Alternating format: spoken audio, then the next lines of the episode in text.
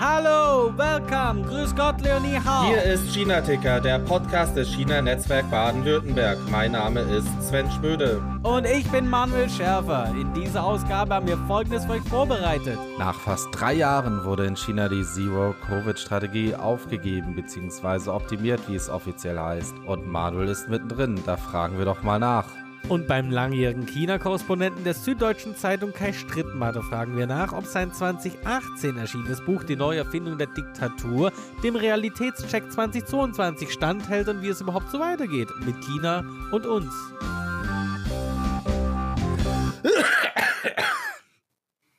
Hi Sven. Ha Hallo Manuel, kannst du mich hören? ich kann dich hören, ja. Was ist denn da bei dir los? Äh, holst, du gerade deine Immunschuld auf oder was? Ja, Stichwort Immunschuld.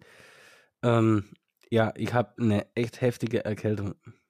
Ich habe es äh, schon ein bisschen so seit einer Weile irgendwas so um, hustenmäßig. Ist nicht klar, ob das eine Allergie ist. So, so ein Schwedenhusten. Hm, was ist ein Schwedenhusten? Ich kann nur ein Schwedenkräuter. Das, das habe ich die Woche gelernt. Das ist äh, wohl eine Bezeichnung in Österreich für den trockenen Corona-Husten. Hey. Nee, ich glaube, ich hatte das schon, bevor offiziell Corona hier ähm, ja abgeschafft wurde. Darum denke ich, es ist irgendeine Mischung aus Allergie oder jahreszeitlich oder irgendwas, vielleicht äh, falsch angezogen. Da kommt ja einiges zusammen ein bisschen verschwitzt, weil immer noch viele Säcke Treppen hoch und runter schleifen. Und naja, und aus Gründen, über die wir gleich sprechen werden, habe ich dann vor vorgestern äh, morgens spontan entschlossen, ich gehe mal kurz ins Impfzentrum um die Ecke und guck, äh, ob es da eine ganz lange Schlange ist und wenn nicht, dann lasse ich mich endlich mal boostern. und dann wurde ich geboostert und dann hat es voll durchgeschlagen, wirklich. Aha am Abend war ich dann sowas und jetzt seit zwei Tagen echt die Nase trieft, der Husten keucht. Und ich, ja, verberge das so gut wie es geht, sonst hat jeder Angst vor mir. Und was, was gibt's da für Booster? Also gibt es irgendwie angepasste Impfstoffbooster oder hat da völlig den Überblick verloren, merke ich gerade. Mhm. BioNTech mhm. ist es nicht, nehme ich an. Nein, ich habe auch noch mal recherchiert. Wie gesagt, meine Enttäuschung über äh, meine, Re meine realistische Einschätzung, was ähm, äh, Scholzes Besuch hier angeht, hat sich bis jetzt äh, weiterhin bewahrheitet. Es ist genau derselbe Impfstoff wie bei meiner äh, zweiten Impfung und das war die Impfung, die du ja einen Monat nach der ersten Impfung kriegst und das war am 10.10.2021 das heißt, ich habe 14 Monate danach genau dieselbe Impfung bekommen. Ich konnte allerdings entscheiden, und das habe ich hm. abgelehnt, ob ich eine, ich habe es nicht ganz verstanden, ob es eine Schluckimpfung ist oder eine um, um, ein, Einatmungs-, also das sind das Nasenloch. So Nas Nasenspray-Impfung, ne? Nasales, ja genau, das halten die dir, glauben, die Nase und dann so. Aber das waren zwei verschiedene Kabinchen. Und erst haben sie gemeint, ja, hm, das jetzt gerade, äh, das wird gerade empfohlen.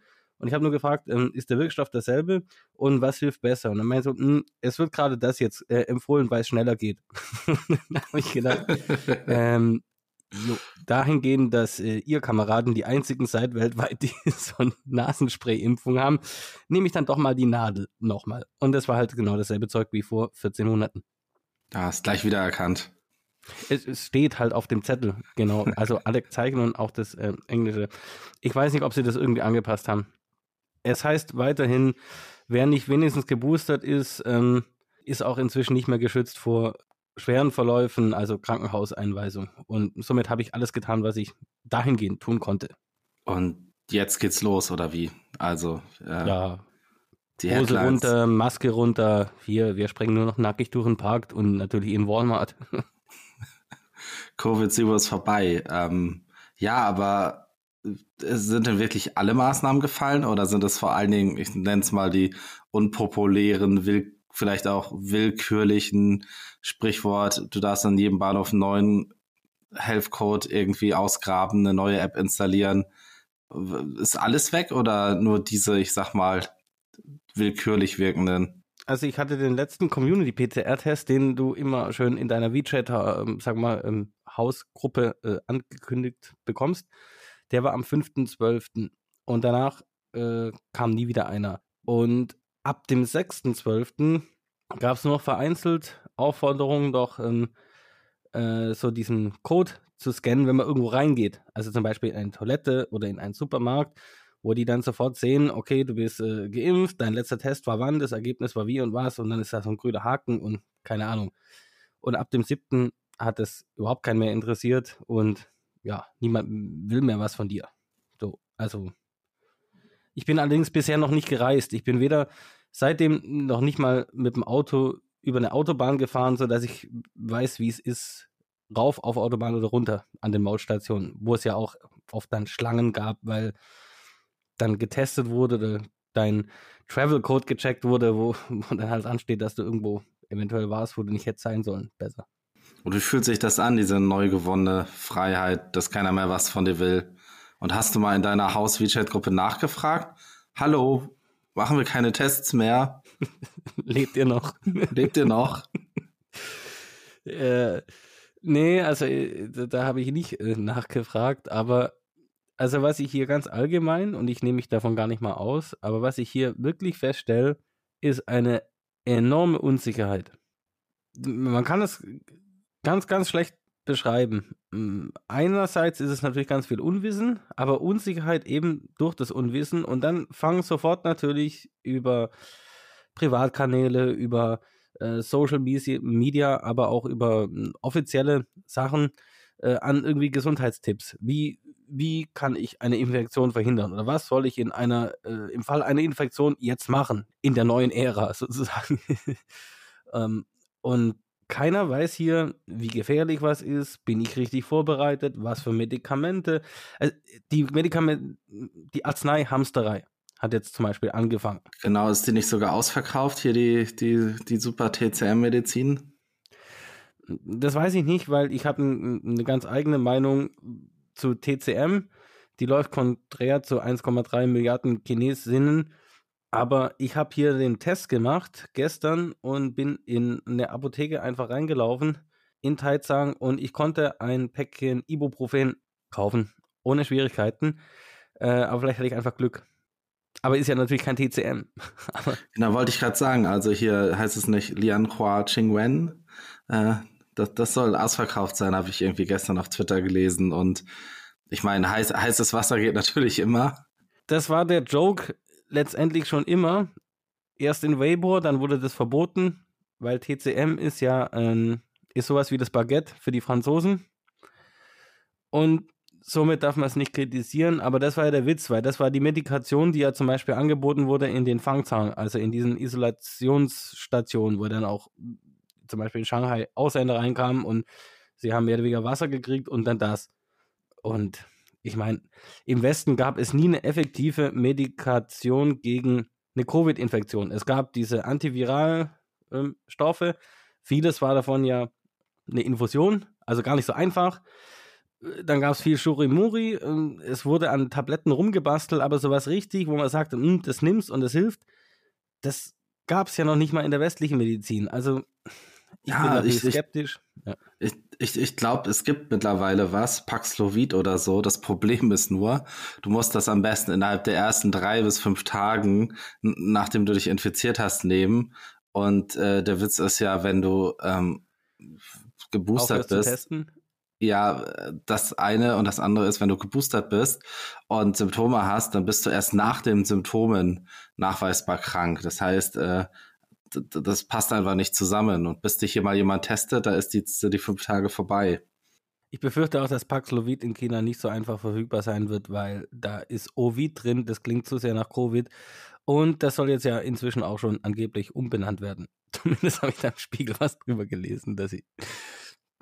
Naja, zumindest die, äh, die, die sogenannte also Lungenkrankheit oder wie auch immer jetzt auf Chinesisch dann heißt in der Übersetzung, dass das eventuell umbenannt werden soll in irgendwie infektiöse Krankheit, mehr oder weniger. Ja, gib ihm einfach einen neuen Namen. ja, dann ist Alt, die alter Strategie auch Marketing-Track. Und wie ist es dazu gekommen, Manuel? In was für ein Bubble warst du, warst, warst du jetzt eigentlich die letzten zwei Wochen? Ich meine, es war ja schon witzig. Also wir hatten unser letztes Gespräch und gefühlt am übernächsten Tag äh, ging es hier los mit ähm, allen möglichen. Also ich meine, die, die bei Foxconn, äh, Foxconn sind ja schon äh, vorher geflüchtet, aus verschiedenen Gründen.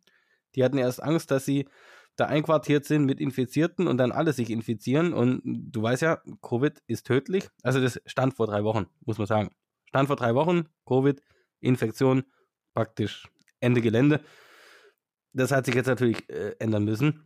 Aber dann der Brand in Urumqi, in diesem Wohngebäude, wo, wie viele sind gestorben? 20 oder ein bisschen mehr? Ja, so, soweit ich weiß, waren das, glaube ich, die offiziellen Zahlen, ne? Ja, und der Hintergrund war ja, dass äh, die äh, Rettungsfahrzeuge oder die Feuerwehr auch gar nicht äh, richtig rangekommen ist an das Gebäude, weil die Zugänge verparkt waren, weil die seit drei oder ja, seit drei Monaten wahrscheinlich äh, zu waren. Keiner durfte rein raus und dann wird es natürlich zugeparkt und dann kamen die nicht rein. Und ähm, dann gibt es in Shanghai halt eine Urumqi-Straße. Und clever, wie die jungen Leute sind heutzutage, also zu denen ich mich jetzt, jetzt nicht mehr zähle, aber die haben dann halt angefangen, auf der Urumqi-Straße in Shanghai zu trauern. Und der Bezug war ja dann eigentlich auch dem dümmsten klar. Ja, also ich, ich finde es enorm, dass im Endeffekt, ich sag's mal, so schnell nach diesen Protesten sich jetzt so drastisch etwas geändert hat. Also sind die nicht ein bisschen sehr einfach umgefallen oder war das jetzt der willkommene Grund vielleicht zu lockern? Interessante These. Interessante Frage, ob das der willkommene Grund war, weil offiziell gibt es ja die Proteste gar nicht. Die gab es ja nie. Ich habe einen kleinen Test gemacht vor ein paar Tagen, weil Kollegen da waren und die mussten dann im Nachgang, als sie auf unserer Baustelle waren, dann nach äh, Shanghai. Und ich habe nur so im Augenzwinger gemeint, hier holt eure, nehmt euch aus dem Kopierer noch ein paar A4 Papierblätter mit. Keine Reaktion.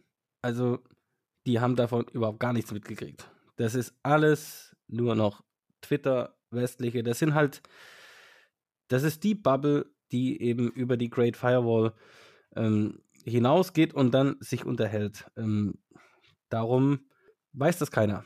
Dieser plötzliche Umschwung, der wird hier in China ja wissenschaftlich begründet. Ja. Also äh, hier, wir haben neue Erkenntnisse, das ist gar nicht so schlimm. Ja, ganz plötzlich. Und wenn du dich erinnerst, bis vor ein paar Monaten, wenn irgendein Gesundheitsexperte, irgendwelche Professoren irgendwo auch nur ein, nur angedeutet haben, dass man eventuell mit Omikron anders umgehen muss und die äh, Dynamic Zero Covid Strategy, Strategy vielleicht ein bisschen justiert müß, äh, werden müsste. Äh, die waren ja mehr oder weniger dann entweder äh, mundtot, äh, mit einem Fuß im Knast oder äh, arbeitslos. Und wer, gibt es da aktuell irgendwie Wissenschaftler, die man kennen muss? Also aller Christian Drosten hier in der Pandemie, die sich jetzt irgendwie mit neuen Erkenntnissen äh, breit machen?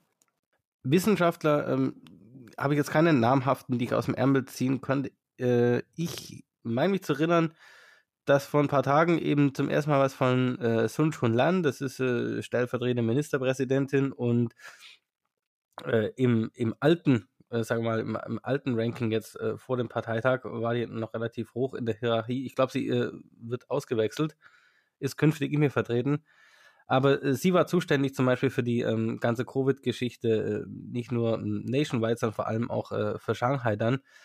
Und sie hat sowas gemeint von wegen, ähm, Virus äh, hat sich verändert, die Situation ist anders, man muss jetzt äh, anders damit umgehen. So, und das war so ein offizielles Statement, aber das war auch, glaube ich, ziemlich genau so vage.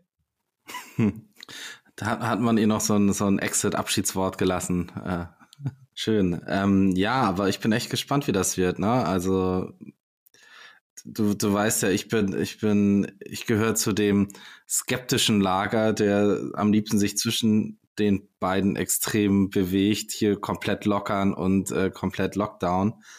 Ich bin unhappy in Deutschland zurzeit, dass alle super krank zur Arbeit kommen und da ist es mir egal, ob sie äh, Covid, Influenza oder den S-Virus haben, aber es ist gerade echt nicht cool, wie viele Leute krank ausfallen und es scheint gar keinen mehr zu stören. Also es ist so, hey, die Pandemie vorbei, ist vorbei, aber es war noch niemals so viel krank wie jetzt gerade. ähm, weiß nicht. Pan Pandemie ist vorbei und überhaupt Krankheiten gibt es nicht.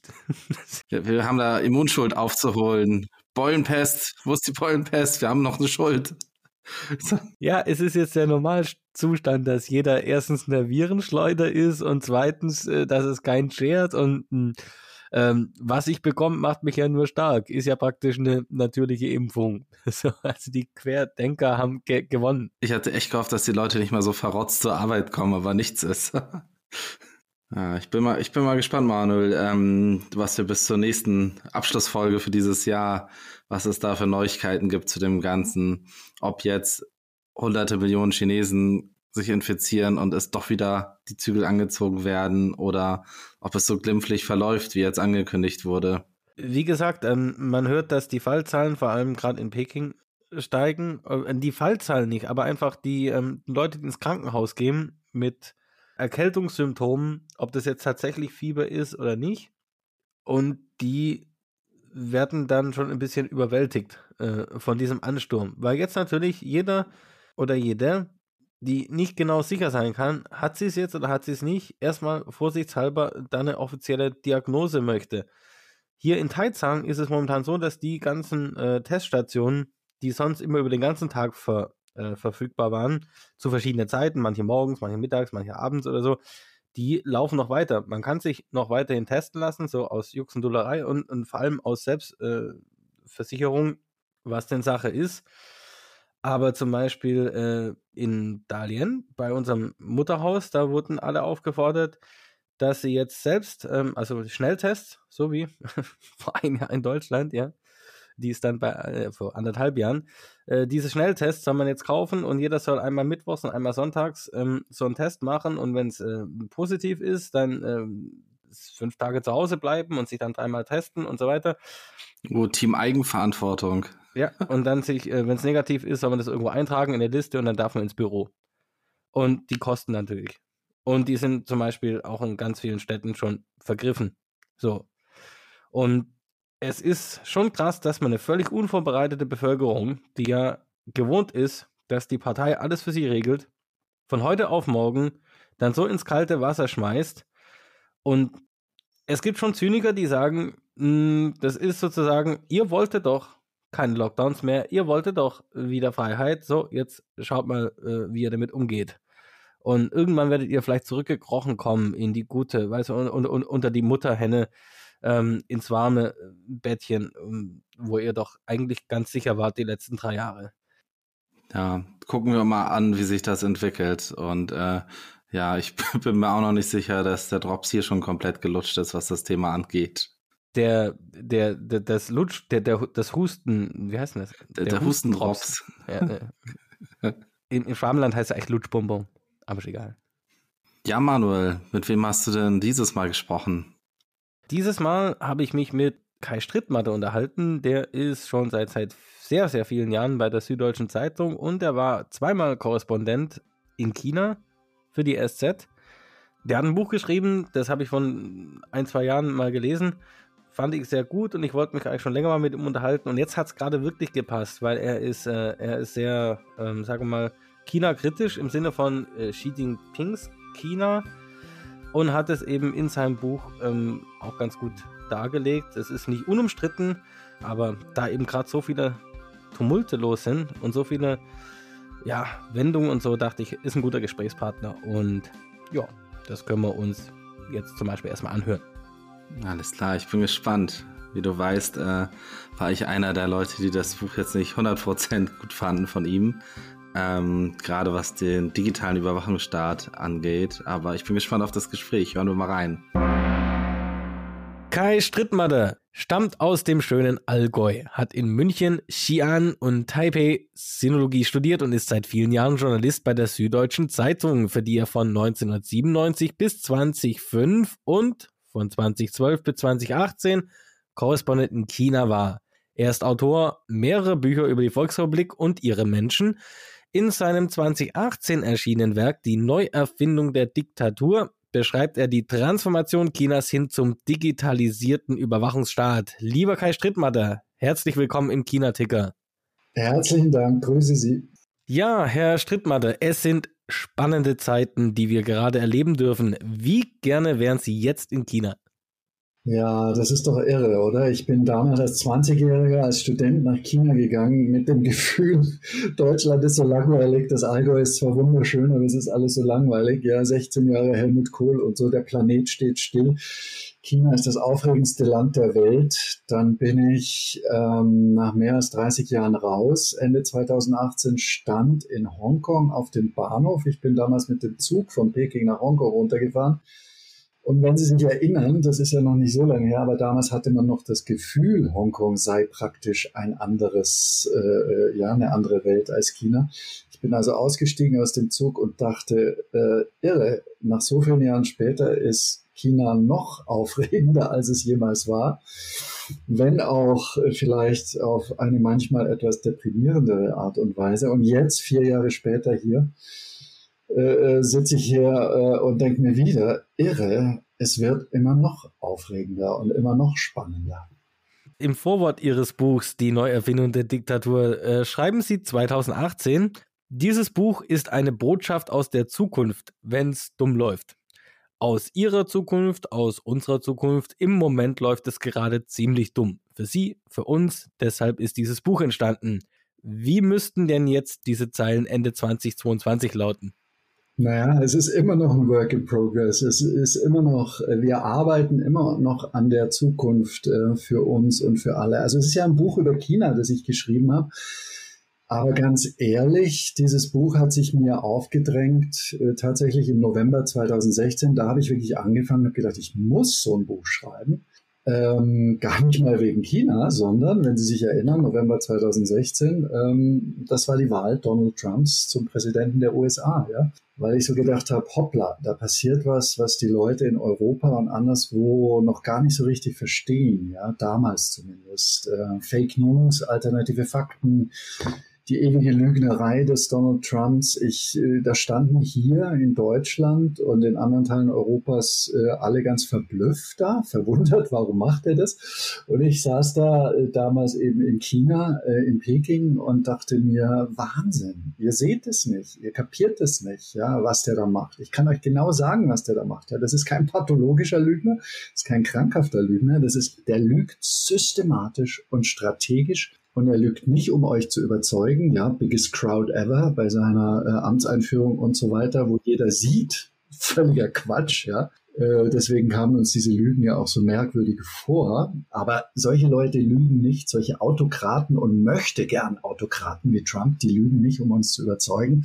sondern sie lügen, um uns zu verwirren und um uns zu überwältigen. Und ich saß da und dachte, hey, ich lebe das Tag für Tag. Ja, das ist genau das, was irgendwie die chinesische Regierung in, in all den Jahren, in denen ich da gelebt habe, mit ihrem Volk, mit uns gemacht hat. Das ist auch, was die türkische Regierung zum Teil gemacht hat. Ich war ja auch sieben Jahre in Istanbul, also so ein halb autoritärer, halb demokratischer Staat.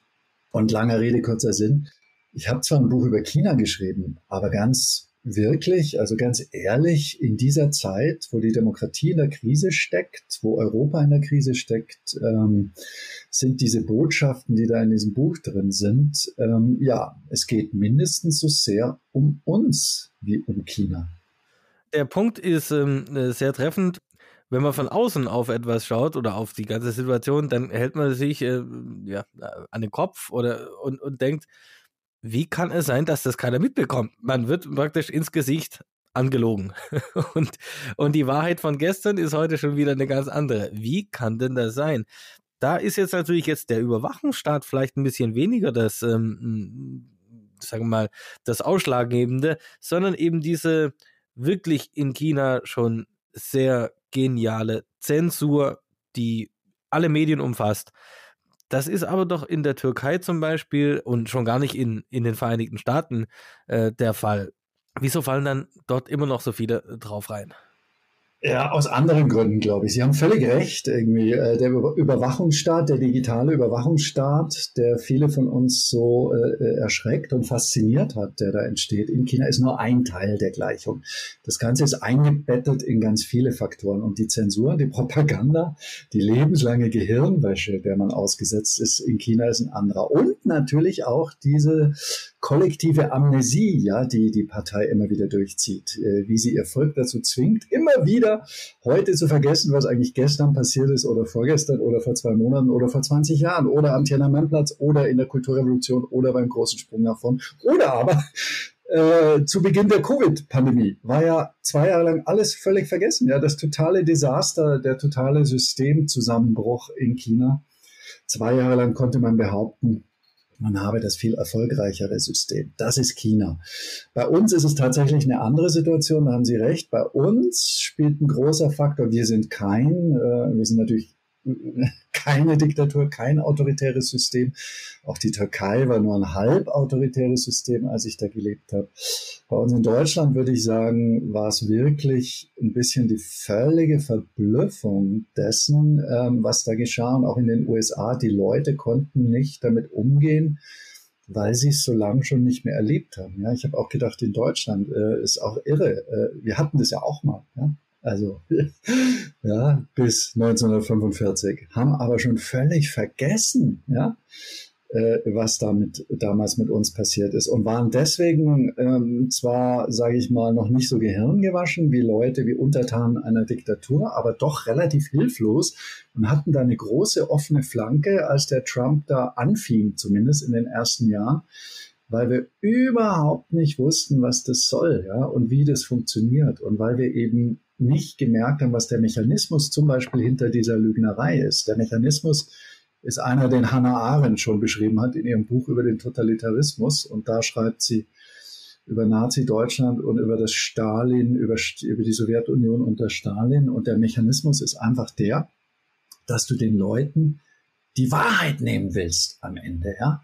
Dass du am Ende, und das ist etwas, was Trump spielt ja jetzt im Moment nicht mehr so eine große Rolle, aber Putin spielt noch diese riesige Rolle. Äh, oder hat sie gespielt, zumindest bis Ausbruch des Krieges. Jetzt sind wir auch viel skeptischer geworden. Aber das, äh, ja, seine Trolle, die bei uns zumindest in manchen Teilen der Gesellschaft doch ein großes Einfallstor äh, fanden und äh, diese Desinformationskampagnen solcher Leute, sowohl der Rechts, der neuen Rechtsextremen und der Rechtspopulisten, als auch von Leuten wie Putin und anderen Autokraten, ist einfach Du musst so lange die absurdesten Lügen verbreiten, dass am Ende keiner mehr irgendetwas glaubt, ja? Dass die Wahrheit, die es gibt, überhaupt nicht mehr als Wahrheit wahrgenommen wird, weil so eine Kakaphonie ist. Das meine ich mit Überwältigung und Verwirrung.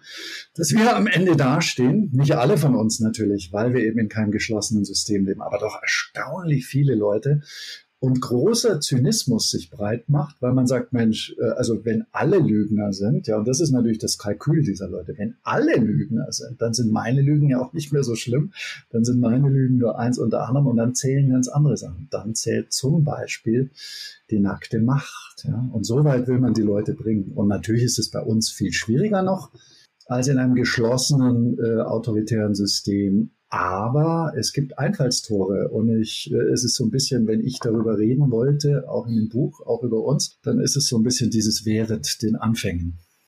Es ist interessant, Sie haben auch gerade eben noch äh, den Stalinismus oder die Stalinzeit erwähnt und das ist ja natürlich äh, auch noch genau eine Organisation, die Memorial heißt, jetzt mehr oder weniger verboten wird und schon fast als Terrororganisation gebrandmarkt ist, das spricht natürlich für sich. Naja, er Erinnerung ist gefährlich in solchen Staaten. Erinnerung ist ein Verbrechen. Ja, das ist in China so und das ist in Russland so. Richtig. Und China ist äh, natürlich immer spannend, aber besonders äh, 2022 hier herrschte überhaupt keine Langeweile, würde ich mal sagen.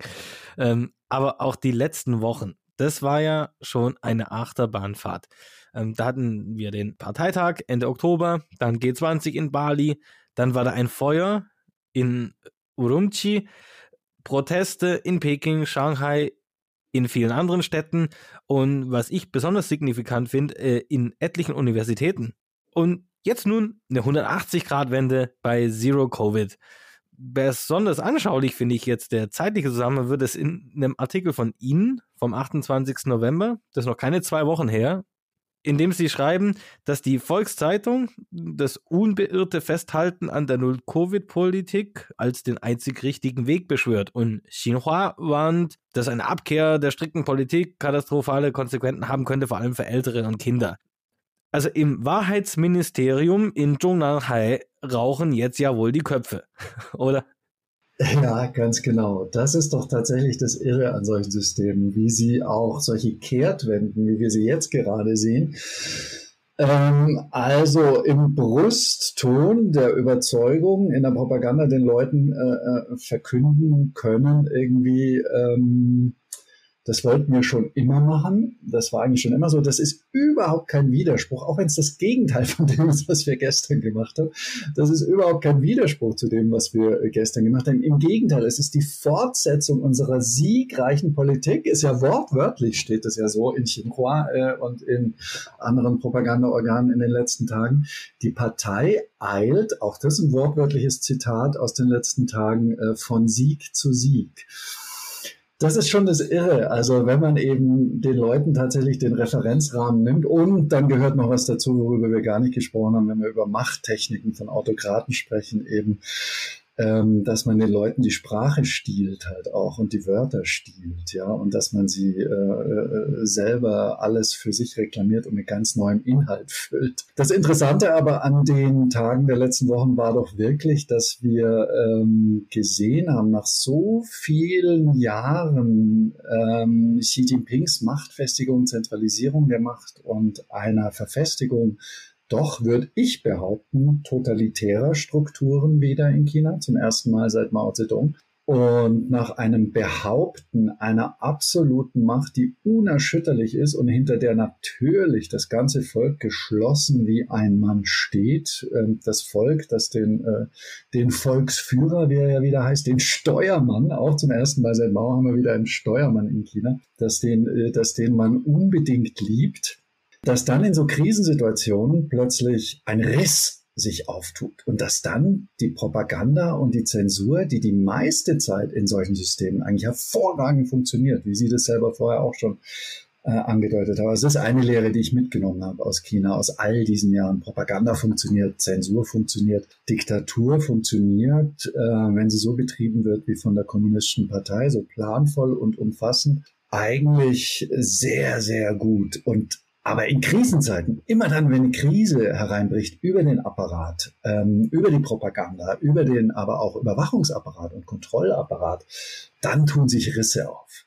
Und plötzlich ist da ein Riss und ein Fenster doch ähm, durch diese Oberfläche der angeblichen Harmonie, ja, eines dieser äh, Wörter, das die KP geklaut hat für sich, und Stabilität. Es gibt ja keine Unterdrückung in China, es gibt ja nur eine Erhaltung der Stabilität. Ja. Äh, und dass unter dieser Oberfläche, unter dieser angeblich harmonischen Oberfläche sich doch plötzlich ein Fenster auftut in ein Volk, das erstens viel vielfältiger ist, ja, als es immer behauptet wird, sehr viel pluralistischer, sehr viel unabhängiger, doch Gott sei Dank auch immer noch in seinem Denken, trotz der ganzen äh, äh, Propaganda und vor allem sehr viel unzufriedener und frustrierter.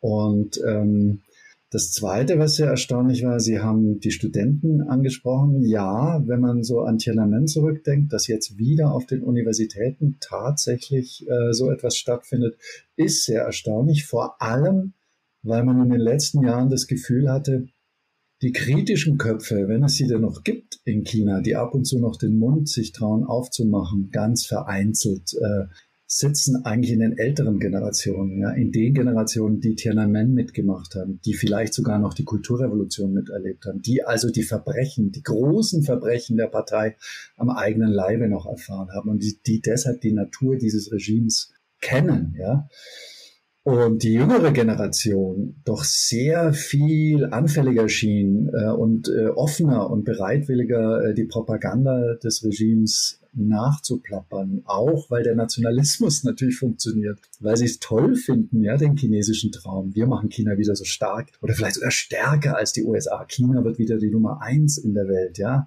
Äh, finden ja viele Leute toll. Viele Leute ja haben die ganze, hätten auch freiwillig äh, viele Jahre lang gesagt, wie toll sie Xi Jinping äh, finden. Und jetzt aber plötzlich festzustellen, irgendwie, dass A, in der Jugend solche Risse auftauchen, dass da der große Frust da ist, hat natürlich Gründe, ja. Also äh, die wirtschaftliche Entwicklung, die zunehmende Hoffnungslosigkeit auch für jugendliche Hochschulabsolventen, weil die Jugendarbeitslosigkeit so groß ist und so weiter. Aber darüber hinaus noch finde ich mindestens so bedeutsam, was jenseits der Universitätscampusse passiert ist. Dass nämlich tatsächlich, wenn wir uns erinnern, vor ein paar Wochen die Proteste ja eigentlich nicht losgingen. Also der Samstag ging natürlich los mit den jungen Leuten in Shanghai und dann an den Universitäten in Nanjing sofort und Xi'an und so weiter. Aber die Woche davor ging es ja äh, in Zhengzhou los, in der Foxconn-Fabrik, wo unsere iPhones hergestellt werden, bei Arbeitern, ja, bei einfachen Arbeitern. Und das eigentliche Erstaunliche an diesen Protesten ist ja nicht, dass es einfach Proteste in China gibt, weil die gibt's immer, die gab's immer. Zehntausende jedes Jahr, aber eben ganz verstreut, lose, überhaupt nicht miteinander verbunden, ja, und gar nicht geeint. Also äh, zum einen wissen die protestieren nichts voneinander in den verschiedenen Landesteilen und zum anderen ähm, eint sie eigentlich, also hat sie seit Tiananmen nicht mehr ein Thema geeint. Und das war diesmal anders, ja. Plötzlich die verschiedensten Schichten an den verschiedensten Orten gleichzeitig geeint von einem Anliegen, nämlich erstmals der Frust über die Covid-Politik. Äh, Kommen wir mal äh, zurück dort, wo ich schon ganz lange nicht mehr war, nämlich nach Deutschland. Was sich jetzt vielleicht mal wieder, ähm, wo sich ein, ein Fenster, ein Window of Opportunity demnächst öffnet. Die Bundesregierung und hier vor allem jetzt gerade die Ministerien von Baerbock und Habeck, die arbeiten an einer neuen China-Strategie. Ich bin mir zwar nicht ganz so sicher, was, was die alte Strategie war, aber jetzt wird hier mal auf den Tisch gehauen und gefälligst Lieferketten diversifiziert. Problem. Deutschland ist ja bekanntlich kein Staatskapitalismus wie China, äh, und man kann ja global aufgestellte Firmen und Konzerne nicht einfach zwingen, auf sehr lukrative Geschäfte zu verzichten. Haben Sie da mal ein paar Tipps parat? Vielleicht sowohl für die Regierung als auch für die Wirtschaft. Naja, was heißt Tipps? Also äh, ich sag mal so, wenn man so eine strukturelle Analyse macht, dann ist ja, also der Grund ist ja klar, ja, Russland, äh, Ukraine, der Ukraine-Krieg. Wir haben eine Zeitenwende verkündet gegenüber Russland, weil plötzlich das deutsche Volk, die deutsche Gesellschaft, aber auch die deutsche Politik dastand und zwei große Fragen gestellt hat. Die erste Frage, verdammt nochmal, wie abhängig waren wir eigentlich? Na, Entschuldigung, das war die zweite Frage. Die allererste Frage war, wie naiv waren wir eigentlich? wie naiv waren wir? Und warum haben wir die Natur dieses Regimes nicht erkannt? Und die zweite Frage, ähm, wie abhängig waren wir eigentlich, verdammt nochmal. Und äh, das darf uns doch nie wieder passieren. Und dann, die Zeitenwende-Rede war ja im März, dann haben wir sehr lange gewartet. Also ich, Leute wie ich, die so mit China im Kopf und in der DNA, wir haben sehr lange gewartet, ähm, dass das Wort China überhaupt fällt, weil ich dachte immer, ja, ja, das sind doch genau die richtigen Fragen, aber genau die müssen wir uns doch auch gegenüber China stellen. Und das kam irgendwie nie aus dem Kanzleramt zumindest nicht. Stattdessen kam die Reise des Kanzlers nach Peking, wo es so ein bisschen aussah, als gäbe es ja Business as usual und als versuche er zumindest den Chinesen gegenüber zu signalisieren, eine gewisse Kontinuität gegenüber dem, was Angela Merkel zuletzt gemacht hat. Und auf der anderen Seite im Kabinett aber gab es Riesenknatsch, Riesenkrach. Es gab Krach in Europa. Ja, die EU hat die Reise kritisiert. Äh, einzelne EU-Länder haben sie kritisiert ähm, und vor allem die Kabinettkollegen haben sie kritisiert. Und die zwei wichtigsten in dem Zusammenhang haben sie schon genannt. Es ist nicht, sind nicht nur die Grünen, es ist auch die FDP, die da auf der, äh, eher auf der Seite der Grünen steht als auf der Seite des Kanzleramts. Aber die beiden wichtigen Ministerien, die für diese China-Strategie äh, zu sind, äh, äh, zuständig sind. Also zuständig ist offiziell natürlich das Außenministerium, aber das Wirtschaftsministerium liefert da jetzt eben seine eigene Analyse zu. Die liegen bei Baerbock und Habeck. Und tatsächlich wurden dann gleich diese Fragen gestellt, die Sie jetzt auch ähm, im Gegenzug gestellt haben, nämlich äh, wir können es doch nicht machen wie die Chinesen, ja. Ähm, wir sind doch eine freie Marktwirtschaft. Wie kommen wir überhaupt dazu, unseren Unternehmen irgendwas ähm, irgendetwas zu diktieren äh, und so. Aber das ist natürlich ein bisschen zu kurz äh, gedacht, denn erstens haben auch wir und entdecken auch wir langsam äh, äh, im gleichen Maße, indem wir von unserer Naivität gegenüber Russland und China Abschied nehmen, die Instrumente der Industriepolitik. Und zwar nicht Zwangsinstrumente äh, oder weniger Zwangsinstrumente oder Instrumente des Verbots, dass wir sagen, ihr dürft nicht mehr nach China gehen oder ihr dürft nicht mehr dahin gehen, als vielmehr, man kann ja mit Anreizen arbeiten. Ja, das kann man äh, erstens machen, indem man zum Beispiel, wenn es um die Lieferketten geht, ja, also es hätte ja Möglichkeiten gegeben, auch damals schon mit der Solarindustrie oder was jetzt versucht wird äh, mit Batteriefabriken oder anderen ähm, Industriezweigen da, wo wir abhängig sind, einfach Anreize zu schaffen, dass das bei uns äh, äh, wieder, äh, ich meine, die seltenen Erden sind ja so ein Beispiel. Ja, wir sagen immer seltene Erden. In Wirklichkeit sind ja viele dieser Mineralien gar nicht so selten. Nein, und Baden-Württemberg, also äh, mein Ministerpräsident, gut, Herr Kretschmann, der ähm, der setzt sich ja sehr stark für, ähm, für ein Lithiumvorkommen ein, wo es aber natürlich Bedenkenträgerinnen rechts und links und überall gibt, weil jeder jetzt befürchtet, ähm, wenn die das machen, dann äh, bricht mir mein Haus zusammen. Ja, genau, das ist es doch. Ja, also wir haben, wir haben das ja, ja in Baden-Württemberg, wir haben es in Grönland, wir haben es in Norwegen, wir haben es in Kalifornien, wir haben unerschlossene Vorkommen, wir haben Vorkommen, die schon mal ausgebeutet wurden und dann zugemacht wurden. Und warum? Weil es dreckig ist, weil es wahnsinnig dreckig ist und weil es teuer ist. Und weil wir die Drecksarbeit, die Chinesen viel, viel billiger haben machen lassen können. Ja, und uns äh, äh, dann zu Hause irgendwie die, in die Hände reiben konnten und sauber waren und das billig gekriegt haben. Aber das ist ja nichts, was man nicht wieder ähm, anschieben kann. Das ist das eine. Das zweite ist, wenn wir, wenn wir über unsere Unternehmen reden, äh, da war die Naivität schon immer äh, äh, besonders groß, äh, wobei äh, ganz zu Recht die Frage natürlich ist, war es wirklich Naivität oder war es was ganz anderes? Ich weiß nicht, ob Sie das Interview mit der EU-Vize ähm, Kommissionspräsidentin Margrethe Vestager gelesen haben, dass die unserer Zeitung gegeben hat vor fünf, sechs Wochen oder so, wo unser Korrespondent äh, ihr genau diese Frage gestellt hat. Warum waren wir, waren wir bloß so naiv? Ja, und wie naiv waren wir eigentlich in Bezug auf Russland und auf China? Und ihre Antwort war ganz kurz, aber ich finde schon sehr treffend. Ähm, und sehr ehrlich, sehr direkt. Sie hat gesagt, wir schmeicheln uns, wenn wir sagen, wir seien naiv gewesen. Wir waren gierig. Ja, es ist die Gier.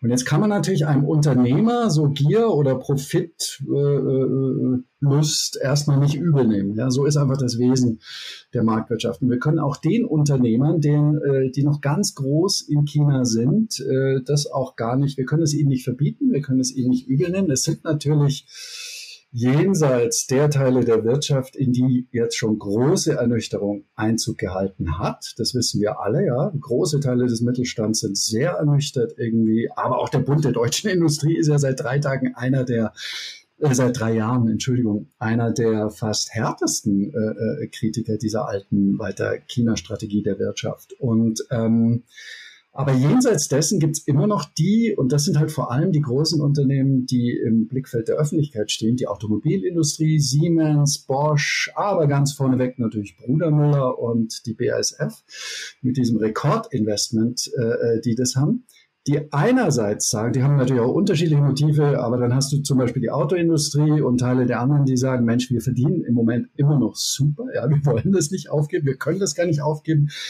Äh, äh, auch ähm, mit Blick auf unsere Aktionäre, also dieses kurz- und mittelfristige Denken.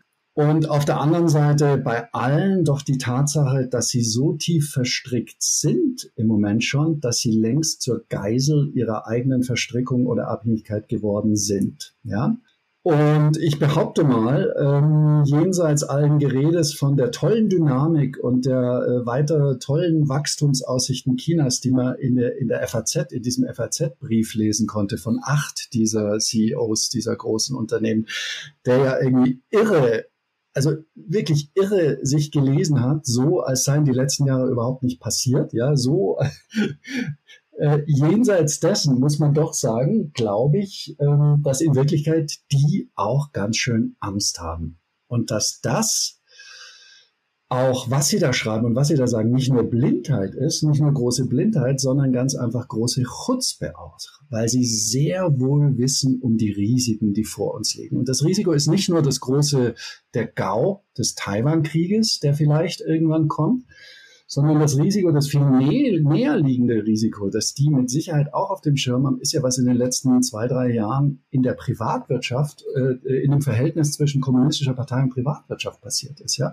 Die immer größere Einmischung Xi Jinpings und seiner Funktionäre in das äh, bis dahin doch auch relativ äh, freie marktwirtschaftliche Wirken von Privatunternehmen, ja, vor dem die ja vielleicht in Zukunft auch nicht gefeit werden. Und jetzt haben die, diese Unternehmen einfach ein ganz großes Interesse daran haben. Sie sind selber Geiseln ihrer Abhängigkeit. Die haben ein ganz großes Interesse daran, dass Kanzler Scholz deshalb äh, die Politik macht, die er macht oder die er gemacht hat bei seiner Reise weil sie ein großes Interesse daran haben, dass wir als Bundesrepublik Deutschland weiter hinter ihnen stehen, dass wir weiter äh, sozusagen mit ihnen Geiseln äh, sind. Und das ist einfach der Punkt, wo wir sagen müssen, okay, wir können euch nichts vorschreiben, ja, wir können euch nicht verbieten, diese Geschäfte zu machen. Im Moment macht er auch noch Geld, macht auch betriebswirtschaftlich noch Sinn. Nur von jetzt an ist einfach die geostrategische Analyse muss sein, ja, im Lichte der Abhängigkeiten, von denen wir uns befreien müssen. Eure Interessen sind anders als früher nicht länger deckungsgleich mit den Interessen der Bundesrepublik Deutschland. Lieber Herr Strittmatter, Sie sind jetzt ja gerade frisch von Ihrem letzten Auslandseinsatz zurück nämlich Korrespondent für Skandinavien und das Baltikum. Und in letzterem hat er besonders Litauen zu spüren bekommen, was es heißt, sich äh, mit der chinesischen Regierung anzulegen. Der Hintergrund, ganz kurz, äh, war die Öffnung eines Verbindungsbüros von Taiwan, eine quasi Botschaft in Vilnius. Und die Reaktion Pekings ging so weit, dass äh, auch Sanktionen gegen Firmen angedroht wurden, die Teile aus litauischer Produktion verwenden. Kann sich die deutsche Wirtschaft einen China oder ich sag mal KP-kritischen Kurs der Politik leisten? Ähm, die Frage ist eine ganz andere. Kann sich die Europäische Union in Zukunft leisten, nicht geeint dazustehen in solchen Fällen und geeint zu antworten? Das ist die Frage. Wir müssen uns nämlich einen China-kritischeren Kurs leisten in Zukunft. Und wir können es auch. Aber wir können es nur dann, wenn wir geeint dastehen. Und deswegen auch ähm, meine Kritik an der Scholz-Reise, so wie sie abgelaufen ist. Ja, man kann nichts dagegen, wenn Scholz sagt, irgendwie, äh, ja, es ist aber wichtig, dass man mit der chinesischen Führung spricht und es ist gerade wichtig in diesem Moment und wir müssen wissen, wie sie zu den, wie sie zu Russland steht, zur Ukraine und so, dann ist da überhaupt nichts dagegen zu sagen. Aber wenn man es eben so macht, wie er es macht, ja, mit den Signalen, mit der großen Unternehmertruppe, ja, die es ja für so ein Gespräch nicht gebraucht hätte, mit dem Geschenk des Hamburger Hafens im Gepäck und vor allem mit der doch, würde ich sagen, Last im Gepäck, dass er in den Tagen und Wochen davor tatsächlich in Kauf genommen hat, äh, den Streit mit seinen beiden Kabinettspartnern, also Uneinigkeit in Deutschland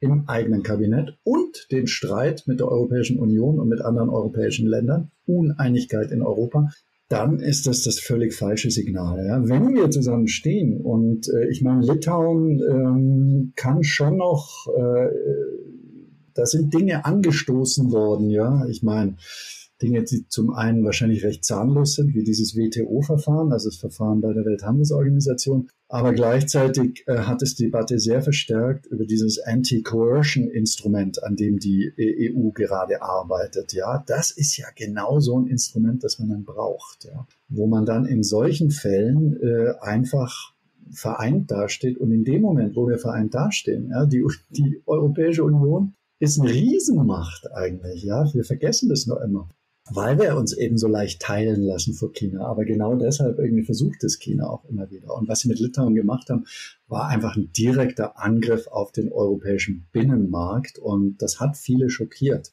Und ähm, ich glaube, also in, in Berlin, in Paris und in Brüssel. Und äh, auch Leute, die davor gesagt haben, Mensch, ihr Litauer, ihr Balten, ihr nervt doch sowieso die ganze Zeit. Ja, die, wirklich, die Balten galten die ganze Zeit äh, ja immer als die Nervensägen. Immer mit eurem Russland. Immer müsst ihr vor Russland waren. Was habt ihr nur mit den Russen? Ja, so böse sind die doch gar nicht. Und plötzlich hat man gemerkt, hoppla, die Nervensägen hatten vielleicht doch recht und äh, man muss ein bisschen gucken, was mit denen passiert, mit den kleinen Nervensägen. Also vielleicht ist das die positive Botschaft, äh, die man daraus ziehen kann und die positive Lehre, da passiert gerade was im Hintergrund und ähm, es sieht ganz ehrlich mit der europäischen Einheit, mit der äh, Einheit der Europäischen Union gar nicht so schlecht aus, oft gegenüber jetzt Russland sowieso, aber auch äh, gegenüber China und Äh, und das ist die Pointe, die bittere Pointe gerade. Diejenigen, die im Moment noch am meisten ausscheren aus dieser europäischen äh, Einheit, sind nicht länger die ost- und zentraleuropäischen Staaten wie früher. Das sind leider wir, die Deutschen. Ja, das Jahr 2022 neigt sich stetig dem Ende zu. Das zeigt auch der CNBW Veranstaltungskalender. So gibt es dieses Jahr vor allen Dingen noch das Weihnachtsgathering in Reutlingen mit dem Fachforum China Europe Talent Management Opportunity. Das Ganze findet am 16. Dezember, also diesen Freitag, von 15.30 Uhr bis 21 Uhr statt. Veranstaltet wird es vom 10BW, dem Huangpu Distrikt Guangzhou, der ESB Business School und dem China Zentrum Tübingen. Ab 18 Uhr gibt es ein gemütliches Beisammensein mit Weihnachtsessen. Wer könnte da Nein sagen? Also ab auf die Eventseite und sich noch schnell registrieren.